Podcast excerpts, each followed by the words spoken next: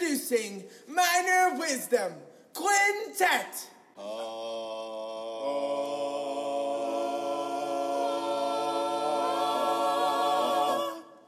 One, two, a skittle diddle do. Minor Wisdom.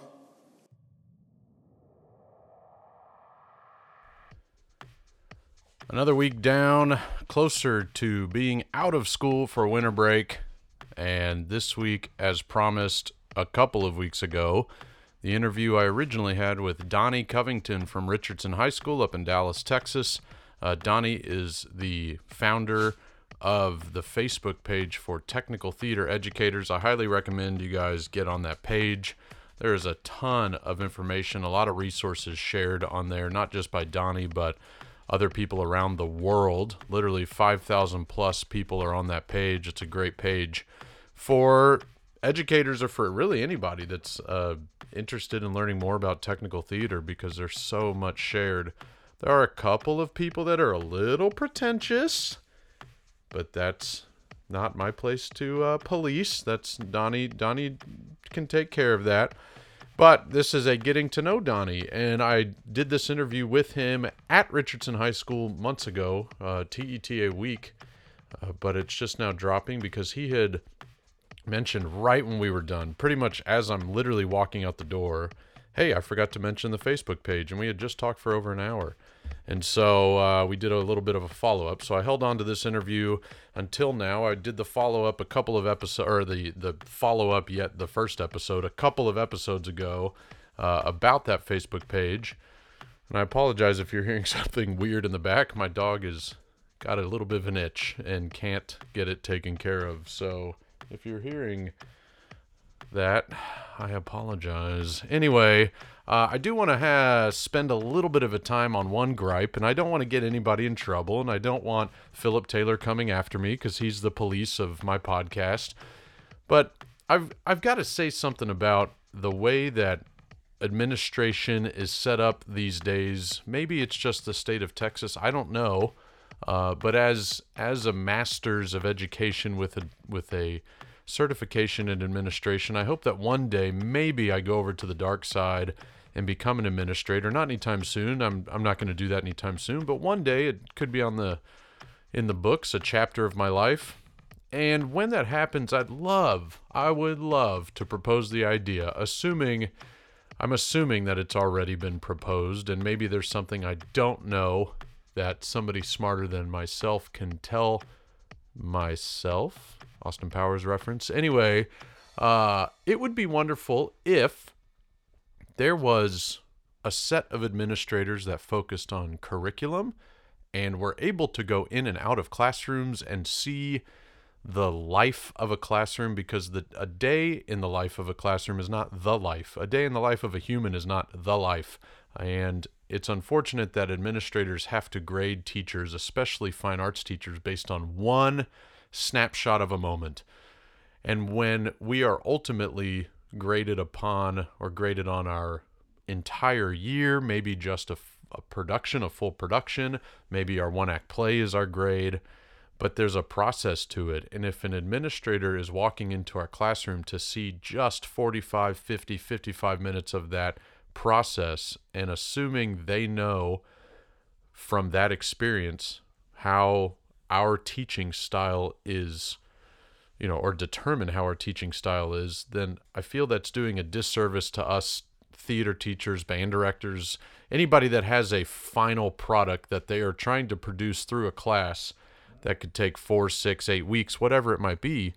But anybody that has a final product shouldn't be graded based on that one picture one snapshot I would love for there to be an administration team on a campus that is solely responsible for that side of uh, the job. Us theater teachers, as we know, we manage a theater, we manage a classroom, we manage curriculum, we manage. Maybe some of us are the you know fine arts department chairs, the heads of the, our department. There's so much that is on our plate when all of these things in the real world are split up into individual salaried jobs. Yet, as an educator, we are expected to do all of them and then graded by just seeing that one little snapshot. And I'm not the best teacher in the world. I'll be the first one to tell you that. My students would be the second.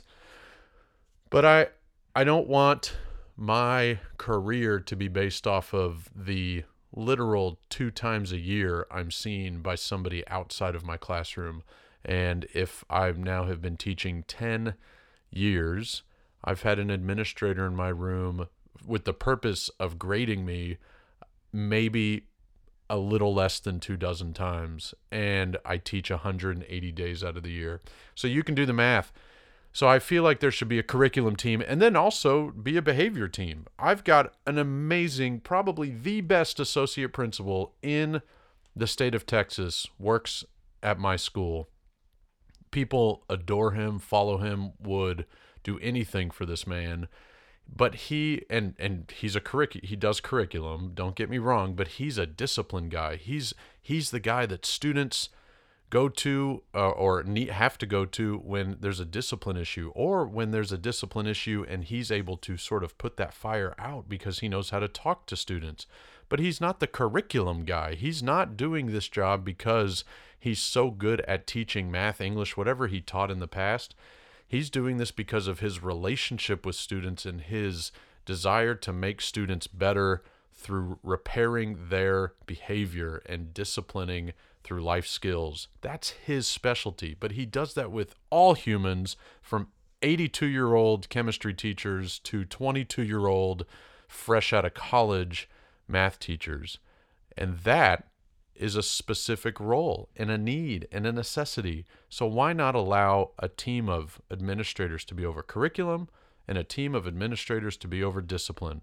You wouldn't have a lighting designer walk into a theater and design the costumes. Now, could they? If they're a professional, yes. But that's not what you want them to do. That's not putting them in their best situation where they can succeed. And as an educator, we are trying all the time to put our students in places that they can succeed.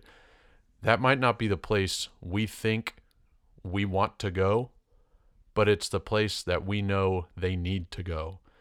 Therefore, why not reconfigure how this is done? And maybe it's done this way in, in some places. Maybe it's done in the private sector. Maybe it's or in private sector, private school. Maybe it's done in Colorado or Canada or the Scandinavian countries where education is thriving. I'm going to get off my soapbox now. I hope I didn't offend anyone. I hope I don't uh, lose a job because of my opinion on my own podcast. But every once in a while, I feel like it needs to be said. And I don't want my podcast to be a complaint cast. Therefore, let's lighten things up, move on to this week's interview and this week's groaner joke. Make sure you like the podcast on iTunes, Spotify, wherever you listen. Have a great rest of your week, folks.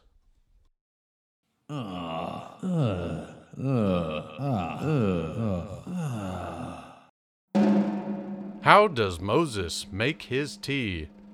He brews it. All right, so I'm Donnie Covington. Uh, I'm the director for the Technical Theater Magnet here at Richardson High School.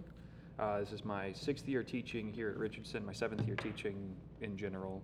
Um, I I got my I, I was kind of I came late to, to theater um, in in I guess in form in terms of formal training. I didn't actually start taking theater classes till college. Okay. Um, part of that was because the school that I went to before, a very small school, didn't have a theater program.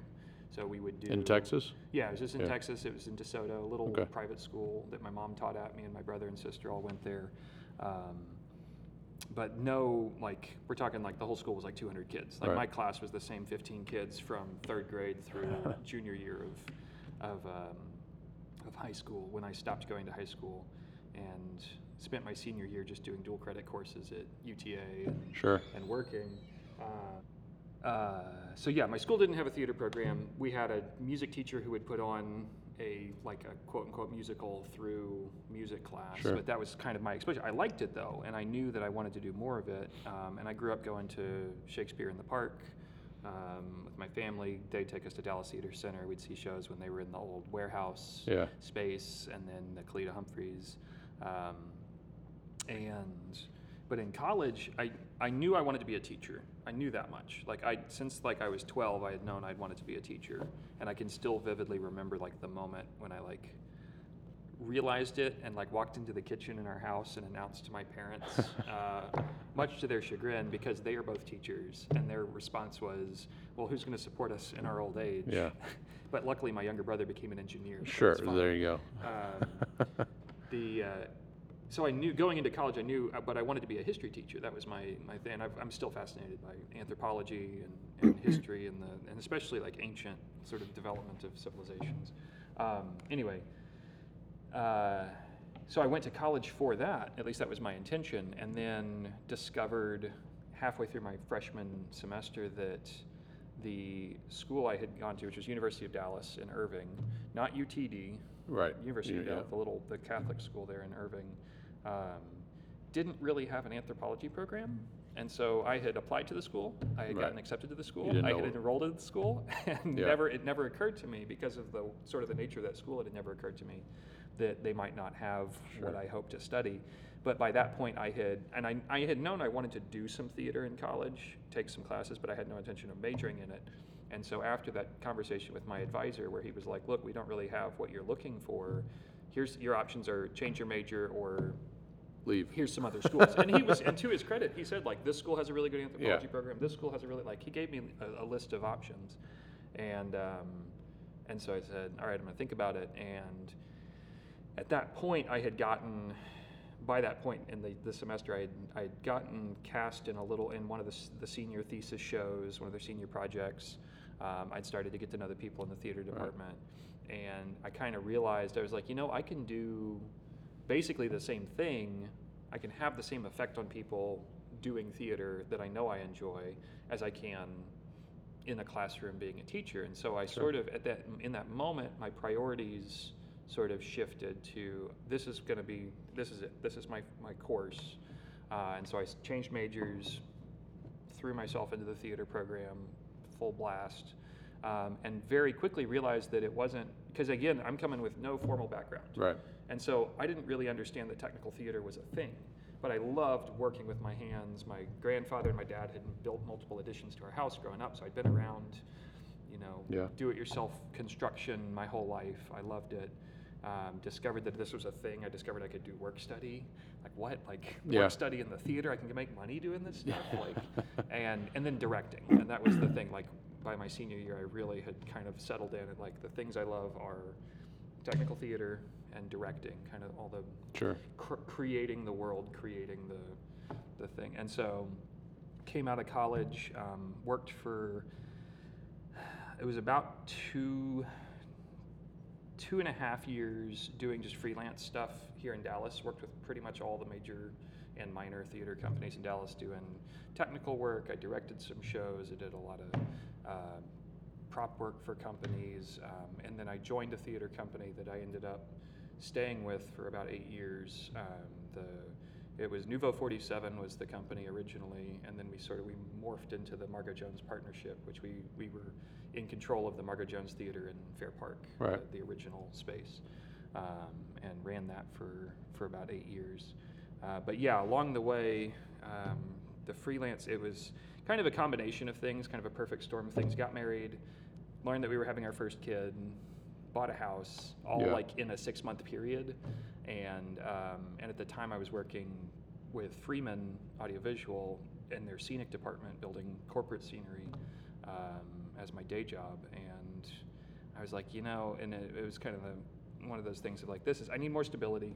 It's time to it's Yeah. time to get the stability. The job's not going the direction in terms of advancement. The job's not going the direction that I, I was expecting it to, and so I uh, finally sort of uh, gave in to the, the impulse that had always been there Yeah. and made the move back to the classroom. And I'm so glad that I did. Like this is exactly where I want to be. So, uh, quite a few things conjured up in my brain. One, we share the history love. I'm, I got my, my minor is in history. It's clearly not in English since I just said I got my. Um, but uh, so, uh, but I was a war history guy. I, I wanted to take every class that had to do with war. And the most interesting class that I took. Did you end up doing history at, at University of Dallas? Like, So did- that for that first semester, I was I okay. was in a. but I mean, they had history classes, Yeah. just wasn't an, an anthropology my uh, Right. major. Oh yeah, they had. yeah, yeah, yeah. They just I okay. couldn't. They didn't have classes in Specialties. anthropology. Like their there was theirs was very much Western civilization. So Okay. like, from the Yeah, yeah. Greeks on, uh, but like I grew up so. K- I- I grew up. We my family. I grew up with my family doing reenacting. Okay. So we did French and Indian War was Okay. the main one that we did. Uh, I did Civil One of War my for a best while. students right now, and, and I know he listens to this, is a World War One and two. Although, was it yesterday or two days ago? He clear he he made sure to say, "I'll do I'll reenact any war." Oh, okay. Yeah. Yeah. You know? yeah. Yeah. So like, So- so, I grew up doing French and Indian, Revolutionary War, Okay. uh, Civil War. Um, so that was that really was part of what. And then my dad's a history teacher, Right. so he was like our bedtime stories. Like most kids got Yeah. like Little Bunny, whatever. our bedtime stories were like. Here's an oral telling of the Battle of Midway. Here's, you know, here's how the War of 1812 began and ended. Like that, those were the stories I grew up with. That's on. funny. Um, so yeah, very, yeah, very similar. Yeah.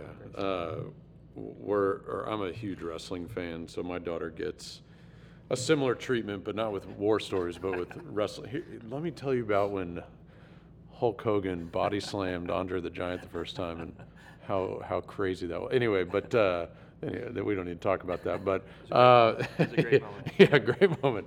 But um, so you uh, were you raised? Uh, was the private school a Catholic private school? No, and I, I'm not Catholic Okay. myself. No, it was But you, but University of Dallas is is a Catholic okay. school. Yeah, they're they're a Catholic, uh, private Catholic school.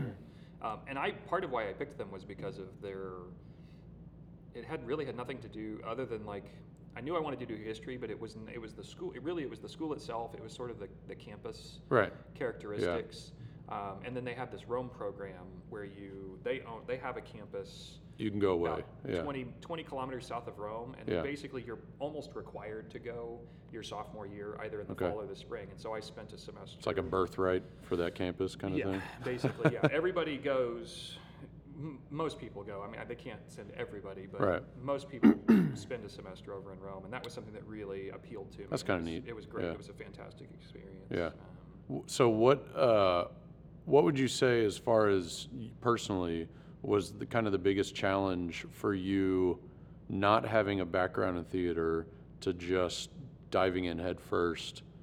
What was kind of like were you made fun of in college theater as like you don't know what upstage and downstage is? Like, you know, were there were there those kind of minor challenges or were there just I think it was de- it was more of the big challenges. Um, so I had had enough, like with the little plays that we would do Sure. at school and going to see theater, and like I was, I loved theater. Like I loved watching it. I loved um, the idea of it, um, and so I think I had picked up. I don't remember overtly remember too many. Um, of those sorts of moments of sort of like Yeah. the basic stuff, but then it was when I took my first acting class, was when I was like, wow, there's a like.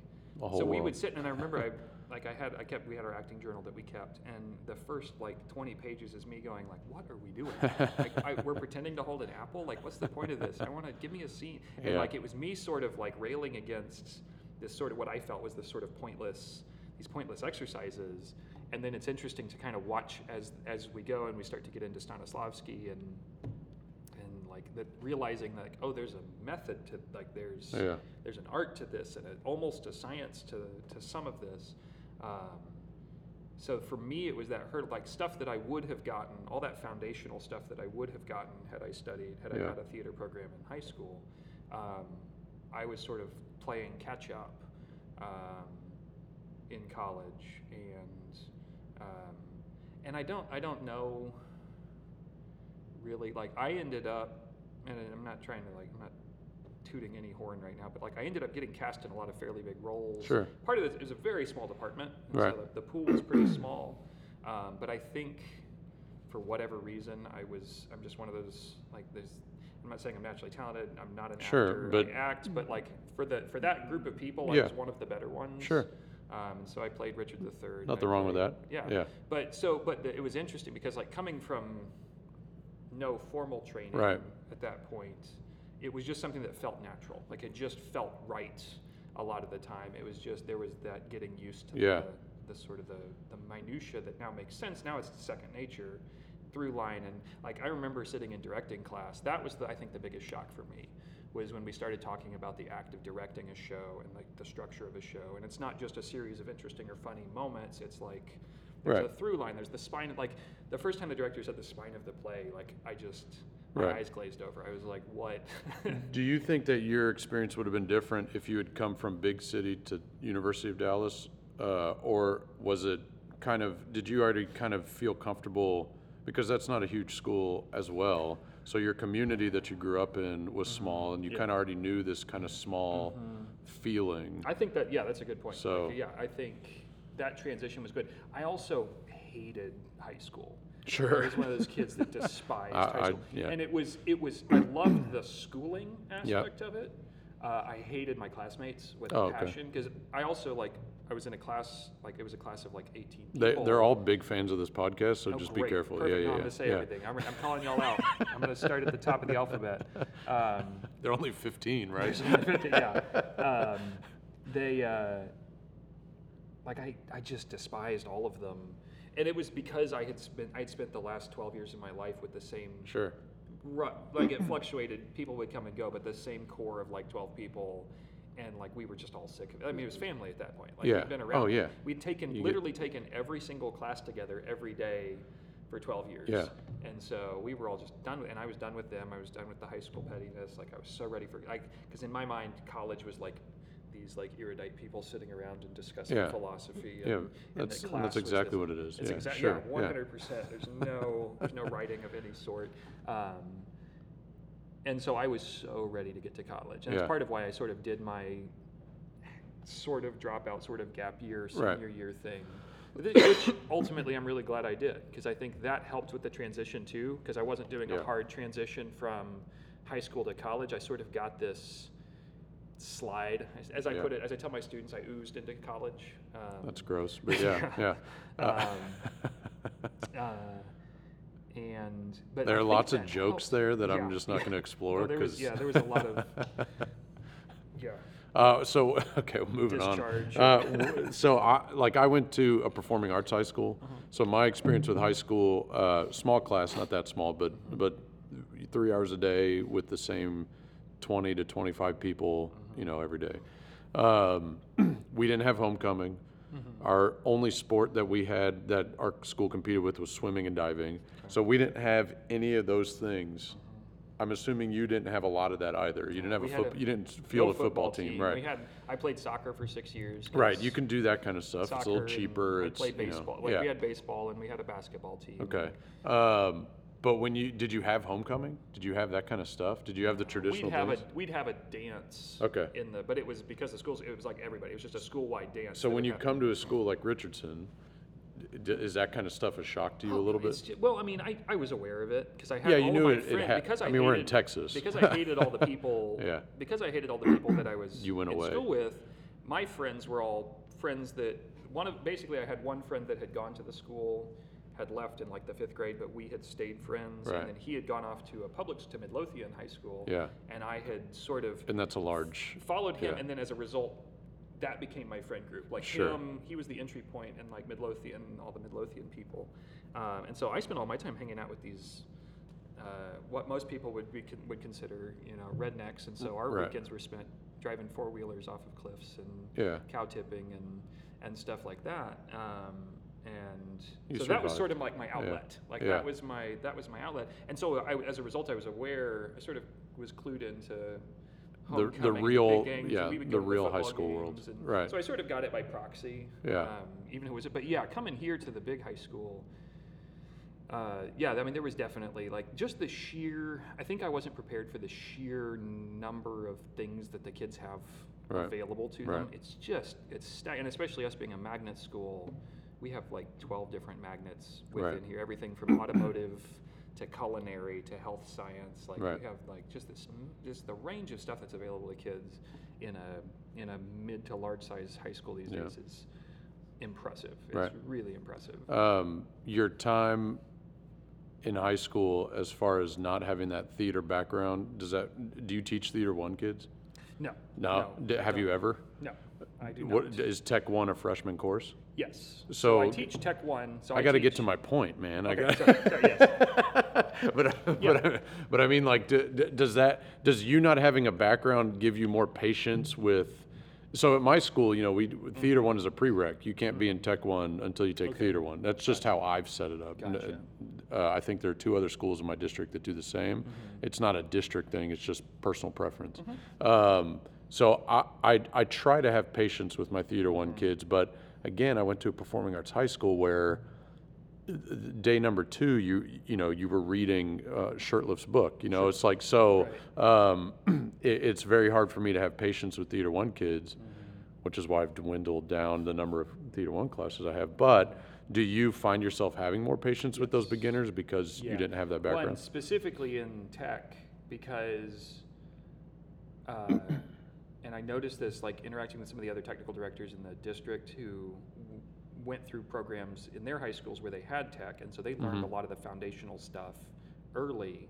Um, I remember, like, I can vividly remember, like, the first time I actually used a table saw was in college. Like, I had never come close to one. And the technical director asked me to go cut a piece of wood, and I didn't want to look Say yeah, yeah, yeah. dumb, and I watched other people do it, and so I proceeded to attempt to freehand. I, I think I actually like completely removed the fence from the saw, Yeah. and attempted to freehand a piece of three-quarter inch plywood, Yeah. and the saw made terrible noises, Yeah. and he came running in and, and disconnected it, and and I picked up a lot of the. Oh, it's a motion sense. motion I was like, man, it's just like my school. The power just goes Just out. goes out. um, and I, I have to credit him. His name's Tr- Tristan Decker. He teaches now over at um, TWU. Um, he's the or he's the, the technical director there. Um, but I think I got a lot of my sort of like formative Mm-hmm. how I interact with the students from him. He's always very calm. He never got angry. Right. He never got. Um, he always like failure was an expectation, but in a sense of like, okay, so that went wrong. How Yeah. do we fix it? I'm not, you know, I don't care why it happened. I don't care who did it. What I care is that we Right. we move forward and we fix it. And so having that really, to me, it's still very recent. Like there's some stuff where I don't remember learning it. Right. Like learning how to use a tape measure was something that for me now is something that has sort of where now when a kid doesn't understand how to do it, I do have that kind of that initial moment Right. of like, how do you not, or like Yeah. fractions, like just doing fractions in your head. I don't remember learning that anymore. So now it's like I have this like, oh well, everybody must know how to Right. do it, and I have to catch myself and go, okay, let's Sure. wind this back all the way, like rip it down to the core foundational stuff, um, because and kind of yeah, put myself back in their place. But it's easier with, especially with like the some of the tools and stuff of like, because I remember it's it's still a, a not a recent memory, but a distinct memory where I can distinctly remember the first time I used an impact driver. Sure. like, the, the the mistakes I made, how I made those mistakes, how I corrected those mistakes, and then it helps me sort of go, okay, I see what you're doing wrong. Right. I can I can hear, and I think most tech directors can talk to the like can like you can hear someone doing something wrong from the other side Oh, of the shop, and you know exactly what they're doing Yep. wrong, and you can usually just shout one instruction to them: push harder, Yep. turn it to the left, like Angle. back off, yeah, like angle it. Yeah. um, because we've done it so much, Yep. and it's become ingrained. I do think, though, and I tell my students this all the time, I do think God put me on this earth to be able to unscrew the hardest screw. Like, I, I don't think I have a purpose beyond that. Uh, because, like, I will, um, like, I fashion myself a pretty decent carpenter, but when I have a student, when we're striking a set, and I'm not a nail guy. We only use screws, Yeah, and you know, uh, we don't have pneumatics in my school or anything, so Oh, we okay, can't. okay. We don't really even have that unless we're sitting there like Jesus with a hammer and Yeah, a nail. yeah. We don't really have the pneumatic option. So w- we wood screws, uh, deck, screw, you know, all that stuff. Yeah. But um, I'll have a kid just completely strip the heck out of something, and I'll go over and just just Pull it out. quick, yeah, real I always, fast, my kids and they always, are it's like just magic. Like they think you're a magician. Oh, they th- it's amazing. Because like They're- four of them will sat will have sat there Yeah. for half an hour, and then you just come over and you're like, whoop. yeah. And like, there's always the one kid who's like, "How does he do it?" And the other one's like, "He's been doing it forever." Like, Yeah.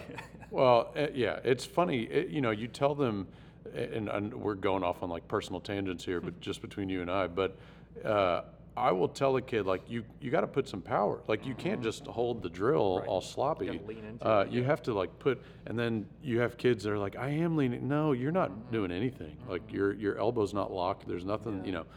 Anyway, uh, th- th- you know, Yeah. little soapbox moment there. Yeah. I wish Um, there was. I wonder, like, if we could get. You know what we need? What the tech world needs? It needs a pressure plate. do I need to trade? Do I need to trademark this? yeah, right now? this moment right now. This is going to come out of this podcast. So we need a pressure plate, yeah. like in, Oh, I see what you're in. Rocky Yeah, Four yeah. or whatever, where Drago they, they punch. yeah, the, punching it, So we yeah. need a pressure plate that they can practice pushing a drill against, and it'll turn green when you're using the. Or it's just the, the idea of a strong man at a carnival, just that idea, just how much force are you giving Mm-hmm. Yeah, it? Uh, exactly. Yeah, because I think it's it's and again this I'm gonna have that- to cut that out of the, Sure, out of the so that we podcast. can, so that we can, yeah, patent that for later. Um, but That is a good again, that gets back to that, like, you and I, I don't remember, dis- I don't distinctly remember the first time I actually felt what that was like. Because there, there is a feeling Mm-hmm. Yeah. to pushing hard enough on a drill that it's actually locked In in. the right And angle that first and, time uh, that, yeah. the first time that screw just sinks in the whole Yeah. way, it doesn't skip, there's not the loud noises. Um, so for you and I, that's second nature. Right. Like that's just our bodies do it naturally. These kids are literally doing it for the first Yeah, time, sure. and they don't like just the word push harder doesn't mean anything Right. to them. Um, and so I try to like really my philosophy is to try and guide like it. Um, Well, there's a coaching element. I mean, and, Yeah, and as male yeah. teachers, I'm sure you have students that call you Oh, coach. yeah. Uh, and and and there is I I'm not I'm not a coach, but there's an element of coaching. You know, uh, Mm-hmm. Absolutely. Uh, you gotta you gotta fix your angle, fix Mm-hmm. your grip, fix all that kind of stuff, just for a drill. Well, and what we do is so practical. Yeah. It's so utterly practical. There's, there's, so- and I, and I've noticed in the last few years, I have moved. I've been kind of steadily moving away from theory, at least with the Tech One classes. Sure. Because it, it tends to make kids shut down when I go deep into like, hey, we're going to talk about Right. like we'll do we'll do color theory and stuff like Yeah. that when it's practical and I can do practical like we do the M and M thing we do lighting and Yeah. um, That's fun though. I mean, they, Yeah. they get a kick out of that. but like yeah. doing like the theater history and stuff, now it's become just sort of a sort of a quick overview here and there that's sort of sprinkled throughout. Yes. Whereas I used to do like, hey, we're going to spend the first three weeks Lecture doing, time, Yeah, here's lecture time, and it just. I was I was getting bored. Like Yeah. I was and like and last year it was I, I, I was kind of at the beginning of the year in like middle of the first week I was like man I'm tired of listening to myself Yeah. talk. Yeah. Um, do it. Um, And so I've moved away from the theory, the, at least the way that the theory is. I, I, like I said, I kind of sprinkle it in for more of the practical. And I'm actually trying to next year get one of my Tech One classes converted over to a um, to just a shop class yeah. because there's a bunch of kids who they light up, they come alive when you put a tool in their hands uh, or let them cut a piece of wood. Sure. Like they are, that's the most invested, and that's probably the most invested they're going to be all day long Right. at school. Um, and then as soon as it's okay, here's a here's a handout about, you know, costume Right. history. They're done. They might. You might So would well- you would you make that class kind of a they would do the scenery and the props and stuff like that, but No, no. so- it would be a pure, like we may we may incidentally work on some of that Sure. stuff, but it's it would be a pure. Okay, day one we're learning all the shop safety. sure. Week two we're going to start in on measuring and marking. Okay. We, and then we're going to learn every tool, and then basically it would be a a carpentry class. The way I've been talking with the counselors and, and some of the people, we might do it as a CATE class. Yeah. Um, they have a they actually have a cabinetry. There's a do you guys already have a shop class here? no. Oh, okay. Well, No. that that helps. Like it's not a explain it. carpentry, no woodworking. Yeah, yeah, we yeah, have yeah. a shop. We do have uh, metalworking. Yeah, yeah, yeah. Um, no, and it's under the robotics Right. magnet that we have here. They have they have a really nice shop, um, and that's also sort of my ulterior motive is like if we can get that CATE class, it would open up a lot of funding for us to be able to upgrade Sure. our existing space and equipment because we could show a, a need. for Yeah, there's a yeah, there becomes a tangible uh, Mhm. reason to do it. Um, What are they working on now? So we're working on the set for our fall show. We're doing an Enemy of the People. Okay. by Arthur Miller. Well, it's the Arthur Miller adaptation Yeah. of the Ibsen play. I'm directing that one. Okay. um, which I'm kind of regretting because it's That's the windows that I saw. windows in the floor. Yeah, we're doing it's our so we our fall show is always black box. Okay. Black box, small small space, and then our musical spring musical will be. Okay. What are you guys stage. doing? Uh, you're in town. Oh, okay. Yeah. We actually, our district is very, very permissive. Like they let, they trust us really well. You guys have P- Pierce's in this district, yes. right? And so Yeah. they did the Heathers Yeah, premiere. they yeah. did. That's um, the same. The year after is when we were trying to do it. Yeah. Um, but like we've done Bat Boy. Okay. Um, we did. Did Legally Blonde last year, which is yeah, and so it's kind of one of those. It's one of those things where it's just you never know. I mean, last year for our so we do a children's. So we have fall show, musical, UIL. We do a children's show. Mhm. Um, all four of the schools in the district do a children's show every year where they bus in all the elementary kids from that feeder pattern. Okay. Um, and like last year we did uh, uh, Space Pandas, the uh, Mamet Okay. kids show. Um, Uh, I'm not familiar with that, it's but yeah. great. Okay. Oh, it's great. Okay. Yeah, David Mamet wrote a kid show Okay. about these space pandas that steal this kid. built Do you think time- he wrote it with curse words and then they just went in and, and struck him out? I don't, I don't know. Anyway. They have some creative, like they have some creative, uh, sort of like edits, things that I- Yeah. Feel very Mamet. Um, but the uh, we had like a parent get mad because the their kid came home and told them that one character was mean to another character, Ah, and they wrote yeah. a letter, and so the mother wrote a letter to how dare you. the fine arts. Yeah. Yeah, like, um, or like there was the set had the word like idiot on it with an Mm. arrow pointing to a character that was Yeah. and like they a parent took pictures of it and posted it on a Facebook group. And it- there was a minor, You're a horrible minor- person, Yeah, yeah, exactly. yeah. There was a minor, and so now we have to get our kids shows approved. Sure. Okay. Which it's like, okay, all right. Um, but I mean, that's kind of just where like that's where we're at Yeah. now, especially here in Texas. That's just kind of what. Well, we're- and you, did you see all this uh, this stuff about don't change the words? Uh, what dramatist, uh, the dramatist thing? Um, it's funny, you know, that stuff comes out, and uh, they're they're just, you know, we in Texas we have the UIL stuff, the one act play, which we change all kinds of content, you know, and it's based on your community People now. recut the whole shows. Like, Yeah, I mean, they the, the, creative. like I've even gotten into a conversation, I won't name these names right Mm-hmm. now, but, uh, actually one of them's been on this podcast, but th- she did a show that went to state versus a school that was right down the street from her, not in the same district, but close, uh, that did the same show. Both shows were completely different stories. Mm-hmm. You know, full length shows that they cut down to 40 minutes or whatever, Mm-hmm. 39, 30. And they were completely different stories. The one director who didn't make it to state was a little upset with how the cut was done that made Mm-hmm. it to state because they didn't feel it was that story. Yeah, right. Um, but who's to say? You know, that's that's the career we have now. Is you have to cut and decide. Um, well, and, and UIL, I have so many problems with. yeah, because you didn't grow up in the UIL I did world, not. so that was uh, so that was the biggest shock to yeah. me coming into public school, having never touched UIL once. Like yeah. I had no. Do you direct your one act play? I do not. Okay. Uh, I have. Okay. I should say we. So there's four of us in the You kind of cycle through. There's yeah, there's two theater teachers and two technical theater teachers, um, and we're technically two separate magnets. We have a theater magnet and a tech theater magnet. Gotcha. Um, but yeah, we cycle. Um, I've I've directed UIL twice. I think in the last five years. This is my first time directing one of the main stages. Okay. Um, which is great because it's not all the stupid restrictions of Right, UIL. yeah. And I just I feel like UIL has drifted into a place where in it's gotten so muddy Right. the, the I feel like the purpose has gotten so muddied by the the restrictions and the restrictions all make sense. Like philosophically they make sense. Like yes we want to level the playing field Right. because it's not about the set and the lights Right. and the props and the costumes. This is about students telling a story in the best way possible. Um, and I feel like the changes, like when I came in, it was right before there was a raft of changes. Like I came in like the year before, there was a whole raft of changes that sort of loosened restrictions on some things, and then they've loosened more and more.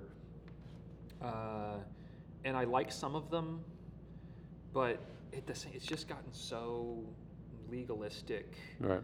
And and the other thing with UIL is it's and I, I don't know it's kind of that that catch twenty two of trying to judge art. Like, can you really objectively Sure. judge art? Yeah. And but at the same time, we're not judging art.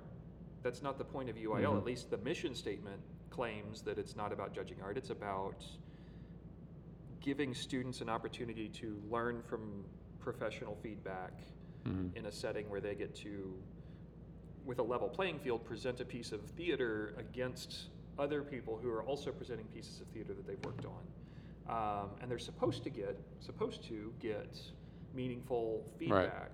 And so when you have feedback that which I'm, I know every single director has their stories, but and so you everybody knows what I'm talking about. But like when you have a feedback form that comes back with, well, when I directed this show, Yep. we did this and this, and you didn't Yep. do that, and therefore I'm giving you a an eight. You know, you get eighth place. It's just, or like they're dinging people, they're dinging shows for design choices that none of the students had anything to do Right. with, Right. um, or directing choices even. Like, in my mind, you need to be, you should only be putting like professional director, either professional directors or professional actors into those judge roles Yeah. if you're actually going to fulfill the mission Right.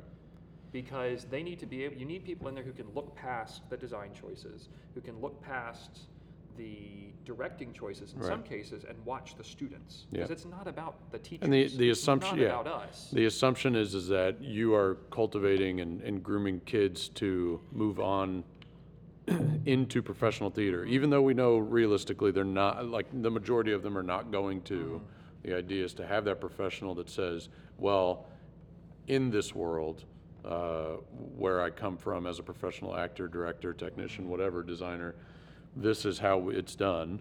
Um, yeah, I see that. You know, there's an argument to be made, uh, and I've talked with lots and lots and lots of people about this, that one act plays should just become staged readings and let the actors stand there uh, with a script and perform and have no direction, no scenery, and that that'll never happen, you know. But but if they want the idea of let's remove all of the fluff, um, because there's there is a lot of, and man, as a lighting designer, because that's my background, I get lots of directors that say, "Hey, can you light this a little darker than usual? Because I just didn't put as much work into this this dance or something like that, you know."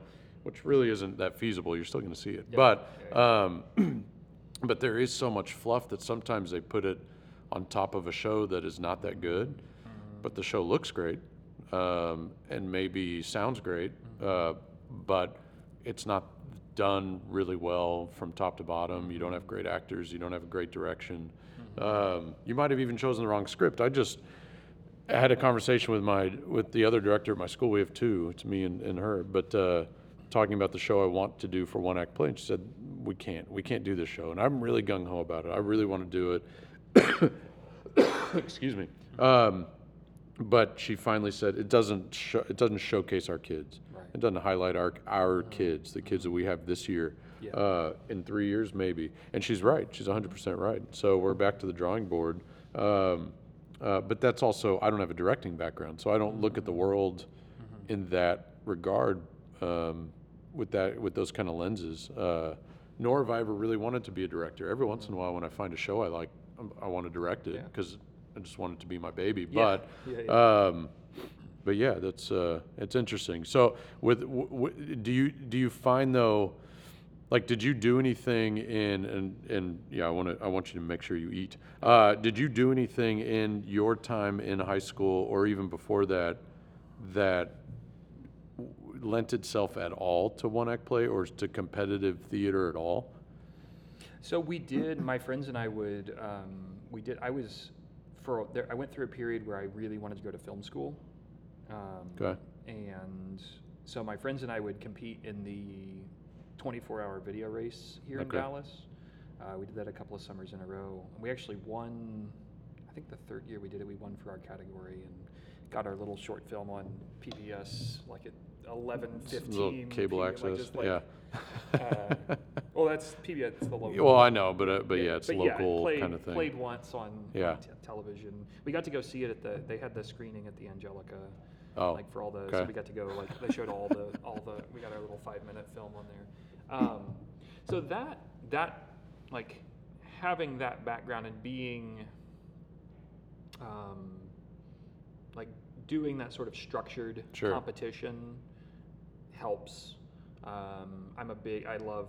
I grew up playing a lot of board games, and so like and like tabletop games, Sure. miniature miniature games, and so like rule books. And, and having to like not having a computer handle it for like you you're handling Yeah. the rules like that was very much in my wheelhouse Right. Like, so that part of it I was like oh so we're going to treat this like a game and basically we're going to try and figure out how to break the rules which everybody basically does is like Yeah. how do I creatively bend the rules in the in the most elaborate way? Which theater really does lend itself to that because Sure. that's basically what your script is. If you think about, it, I mean, a script is a rule book. It's like here's you have to do these things. Right. Everything else Yep. needs to be in service of that. Um, but you're, it's kind of up to you. Yeah. Like the block, the actual block. Like sure, they may have written in blocking, but you don't have to do it. Like Yeah. they may have written in a set description. You don't have to do it, as long as it's in service of the show. And that's where I think that's something I try to push back against really hard, especially this early on, because that was one of the hard lessons I learned in college. Was I remember working? It was my senior show, my my senior thesis show. Um, because I had discovered Ionesco and absurdism, Mhm. which is my like I just I love the absurdists, all of them. Like that's my oh god, I love it so much. Explains a little bit with your and, and not that your set is absurdist, but Mhm. That it explains a little bit of that. Yeah. Yeah. And that's always been I, I, I call it like m- uh, minimalist realism or like deconstructed realism. Sure. Where it's like I'm not going to build the whole room, but the pieces I do have You can tell what it is. Be, Yeah. Like ultra detailed. Right. So like we're hand laying a wood floor in there. Right. um, and that we're going to stain and seal. Right. And, and like to me, that's and that's I love black box spaces. The theater that I in college, our theater was a a little like 85 seat, three quarter three quarter thrust, Okay. uh, sort of pseudo replica of the Guthrie stage. Okay. Um, that sort of that hexagonal Yeah. thrust stage, and like the whole room was 25 feet, Right. 30 feet from side to side. Like our stage was like 10 by 10, and we did we did Shakespeare. We did Right. like all this amazing, and it, the energy in those it, when you're in a tight space. Yeah, like the that, intimacy of it is just yeah. fantastic. Sure. Um, and so that's why I, I personally I hate I hate doing the big like I'll do them. It allows you to do a lot of cool stuff, but doing the big proscenium shows. Yeah. We have a 60 foot proscenium. Uh, it's ridiculous. Right. And like and I just and the like the closest audience member is like 25 feet away. Yeah. Uh, you don't even get a 10 foot rule. You get a 25 foot rule. Yeah. Like I mean, we could we could print stuff off on a printer and just slap it up, and people would be like, "Wow, that's. Yeah. It's brick wall," because they're so freaking far away from the stage, and it's I I get very little joy from that. Right. I'll do it. It'll, it it lets us do some really massive, cool stuff. Um, you know, flying in the whole house for Legally Blonde. Sure. Like, that was cool. It's a cool moment. Uh, I get no joy from it. Right. You know, and so if I'm gonna re- if I'm gonna Kondo my life, I'm gonna take you know I'm gonna take that proscenium and Yeah. and throw it away and go. I'd just live in the black box because that's Yeah. I love that that kind of space um, so much more. Uh, and and it, I think it also forces for like students working in there. It forces you have to be have an attention to detail Right. in order to be successful in a space like that uh, because the audience is right there and we're, we don't want to take them out like Yeah. you can in a proscenium you can sort of get because like a proscenium if someone turns their head even slightly they're in an auditorium Right. like but in a black box you're in the space Yep. and it should feel like you're in the space Yeah. we did um, i think my favorite set we've done in there was we did uh, by the bog of cats and we like laid like a bog floor. We laid grass pretty much in the whole space, and we had creeping fog. Like we had Wow. under the seating, and so it was misty and foggy the whole time. And we had the trailer in the corner of Yeah. the house, and That's a it lot was more just like, fun. from the Yeah. time you entered the space you were in. Yeah. We actually, my the, my fellow tech director at the time, uh, found an additive that was like bog For the smell. scent. Yeah. for the for the fog, and so it had that peat Yeah. sort of peaty uh, done that before with blood for a haunted house that I did years ago. Yeah, we yeah. did we did a blood smell. It was Nice. disgusting. But um, uh, want to ask you a couple more things. Um, well, first of all, the the one because I agree, the black boxes are, in my opinion, the best type of, of space. The only, the one negative that I've found with students, and you can give me an amen or you could disagree, I don't know, but uh, is vocal work. So when they transfer over to, because we do all of our same thing, we do all of our fall shows in the black box, we do all of our spring shows practically in the, you know, we do some student produced stuff back in the black box, but um, the musical, of course, and one act play are both in proscenium spaces, and we end up having vocal issues because they've just spent the last four or five months in this intimate space where they can talk like you and I are talking right now, and then when they get into this 1100 seat space, they can't get to that last row. Right. Um, that's maybe the one negative, but I, I get the I get the lack of sort of I guess uh, gratitude or uh, gratification, not gratitude, gratification behind um, See, you know I, doing a space like that. I kind of come down on the, I guess, kind of the opposite side of that, in that I think, uh, personally, I don't, I don't think we should be putting high school students on stage on big prosceniums,